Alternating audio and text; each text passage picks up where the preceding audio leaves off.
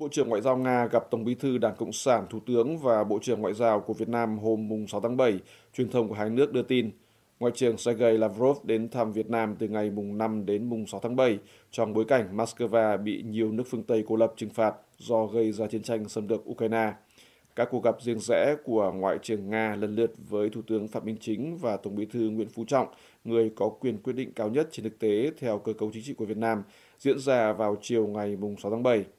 Về cuộc gặp của Ngoại trưởng Nga với người đứng đầu chính đảng nắm độc quyền lãnh đạo ở Việt Nam, Thông tấn xã Việt Nam và các báo cho hay ông Lavrov khẳng định với ông Trọng rằng Nga coi trọng quan hệ đối tác chiến lược toàn diện với Việt Nam.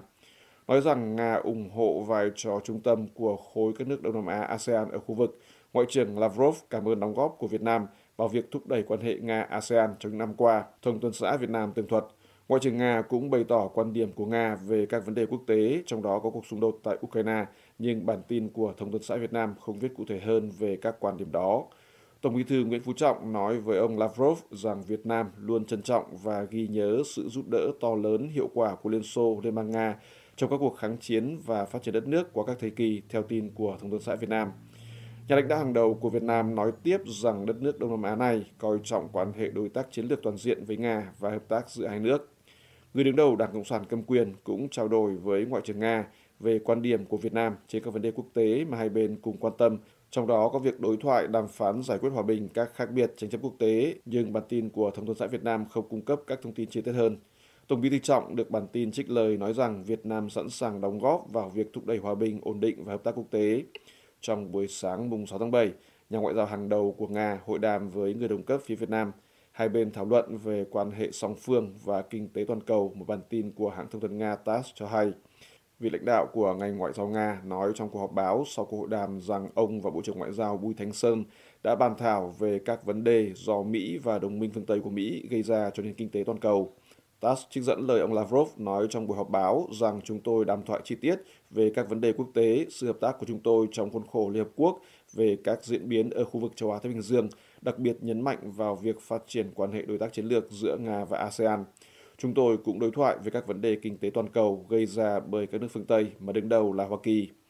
Chuyến thăm của Ngoại trưởng Lavrov diễn ra trong bối cảnh Nga bị nhiều nước phương Tây và đối tác trừng phạt cô lập trong gần 4 tháng rưỡi vì xâm lược Ukraine.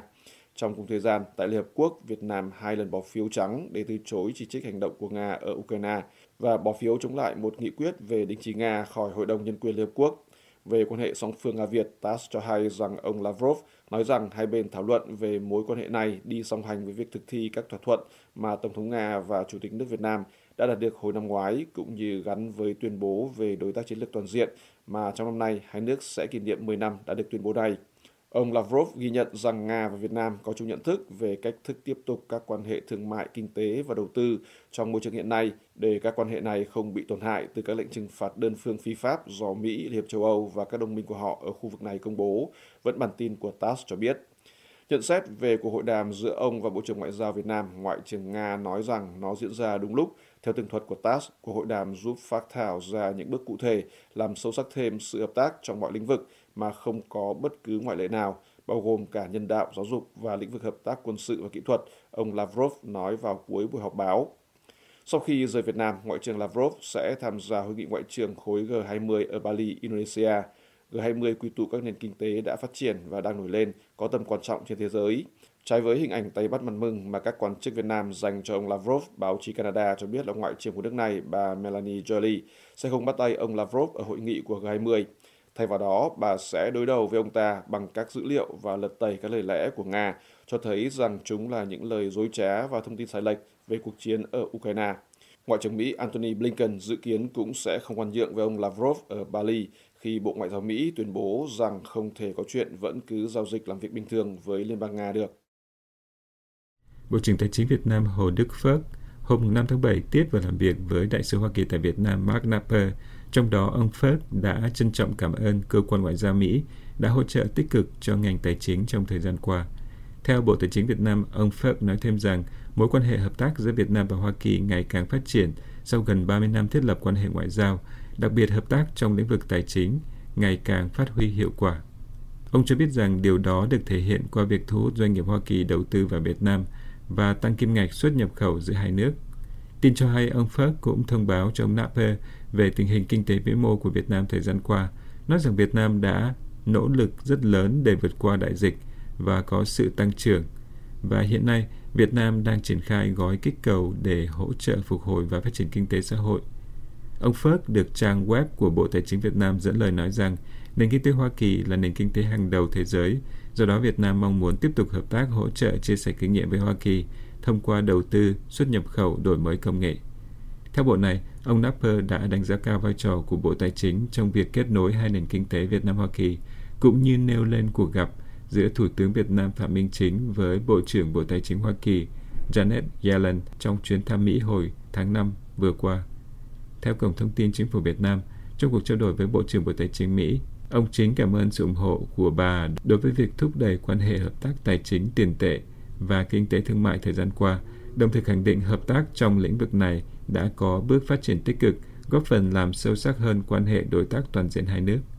Tin cho hay, ông Chính cũng mong Hoa Kỳ chia sẻ kinh nghiệm phát triển thị trường tài chính, đặc biệt là thị trường chứng khoán, thị trường bất động sản một cách lành mạnh, an toàn, minh bạch, góp phần ổn định kinh tế vĩ mô.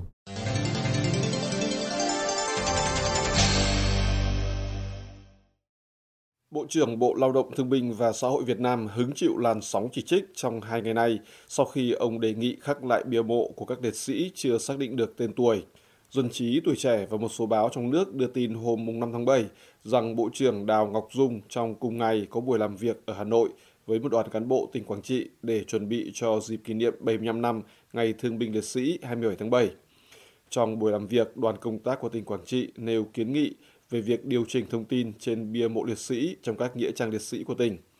Quảng Trị từng là chiến trường khốc liệt giữa một bên là Nam Việt Nam có đồng minh là Mỹ và bên kia là Bắc Việt Nam của những người cộng sản với thiệt hại nhân mạng nặng nề cho cả hai bên. Sau khi chiến tranh chấm dứt vào ngày 30 tháng 4 năm 1975 với thắng lợi thuộc về phe Cộng sản, Quảng Trị có số lượng nghĩa trang liệt sĩ Cộng sản lớn nhất cả nước với 72 nghĩa trang theo thông tin chính thống của nhà nước Việt Nam, trong đó có hàng nghìn ngôi mộ cắm bia liệt sĩ vô danh. Đáp lại kiến nghị về việc sửa thông tin trên bia mộ liệt sĩ, Bộ trưởng Đào Ngọc Dung chỉ đạo phải quyết liệt thực hiện các báo tường thuật. Không liệt sĩ nào là vô danh, các liệt sĩ đều có tên tuổi quê quán, vì thế việc ghi tên bia mộ cần nghiêm túc thực hiện. Với những liệt sĩ chưa xác định được danh tính, cần thống nhất tên trên những tấm bia này là liệt sĩ chưa xác định được thông tin. Bia mộ nên làm với cùng một loại đá, làm đẹp, dày dặn, chữ khắc sâu rõ ràng. Bộ trưởng Dung nhấn mạnh các báo cho hay. Bộ trưởng Dung đặc biệt lưu ý rằng không được để xảy ra tiêu cực trong việc này.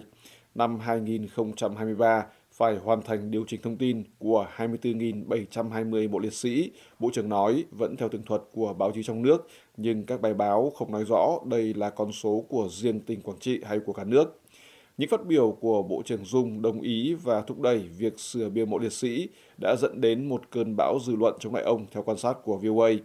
Đi đầu làn sóng chỉ trích ông Dung là những người có nhiều ảnh hưởng trên mạng xã hội, gồm luật sư Nguyễn Văn Quỳnh, các nhà báo kỳ cựu Nguyễn Tiến Tường, Võ Đức Phúc, Hoàng Linh, Tâm Chánh, Huỳnh Ngọc Tranh, doanh nhân nhà văn Trần Quốc Quân, vân vân. Luật sư Nguyễn Văn Quỳnh với gần 50.000 người theo dõi qua Facebook viết trên trang cá nhân rằng việc khắc lại bia mộ liệt sĩ về bản chất không có gì thay đổi nhưng sẽ ảnh hưởng đến ngân sách, tức tiền thuế của dân hoặc nếu không cũng lãng phí tiền của các tổ chức cá nhân khác. Cho rằng chính gia đình ông có thân nhân là liệt sĩ và đã đi tìm mộ bao nhiêu năm qua mà chưa thấy, Ông Quỳnh bình luận rằng giờ Bộ trưởng khắc bia lại cũng có thay đổi được liệt sĩ chưa có danh phận đâu. Luật sư Quỳnh đề nghị Bộ trưởng Dung tìm cách đền ơn đáp nghĩa cho thân nhân liệt sĩ, tìm công ăn việc làm cho họ, chứ đừng thay bia mà không tìm được hài cốt cho thân nhân mong ngóng chờ đợi một năm qua. Có chung quan điểm với ông Quỳnh, Facebooker Võ Đức Phúc với hơn 61.000 người theo dõi, viết rằng nội hàm ngữ nghĩa của dòng bia mộ cũ và mới không khác nhau gì mấy. Trong khi đó, việc khắc lại dòng chữ có thể xem như là bộ trưởng sới lại nỗi đau của gia đình các liệt sĩ. Hơn nữa, việc này còn gây tốn tiền ngân sách. Ông Võ Đức Phúc cũng kêu gọi Bộ trưởng Dung nếu muốn thể hiện tấm lòng với các liệt sĩ, hãy quan tâm chăm sóc cho gia đình của các liệt sĩ để họ có cuộc sống tốt hơn. Tương tự, ông Nguyễn Tiến Tường có gần 77.000 người theo dõi đánh giá rằng việc thay bia mộ là vô ích vì bia mới cũng vẫn không có tên tuổi của các liệt sĩ. Vì vậy, ông Tường thấy rằng điều nên làm là dùng tiền đó mà đầu tư cho việc tìm kiếm liệt sĩ hoặc chăm lo từ tuất cho gia đình của họ sẽ tốt hơn.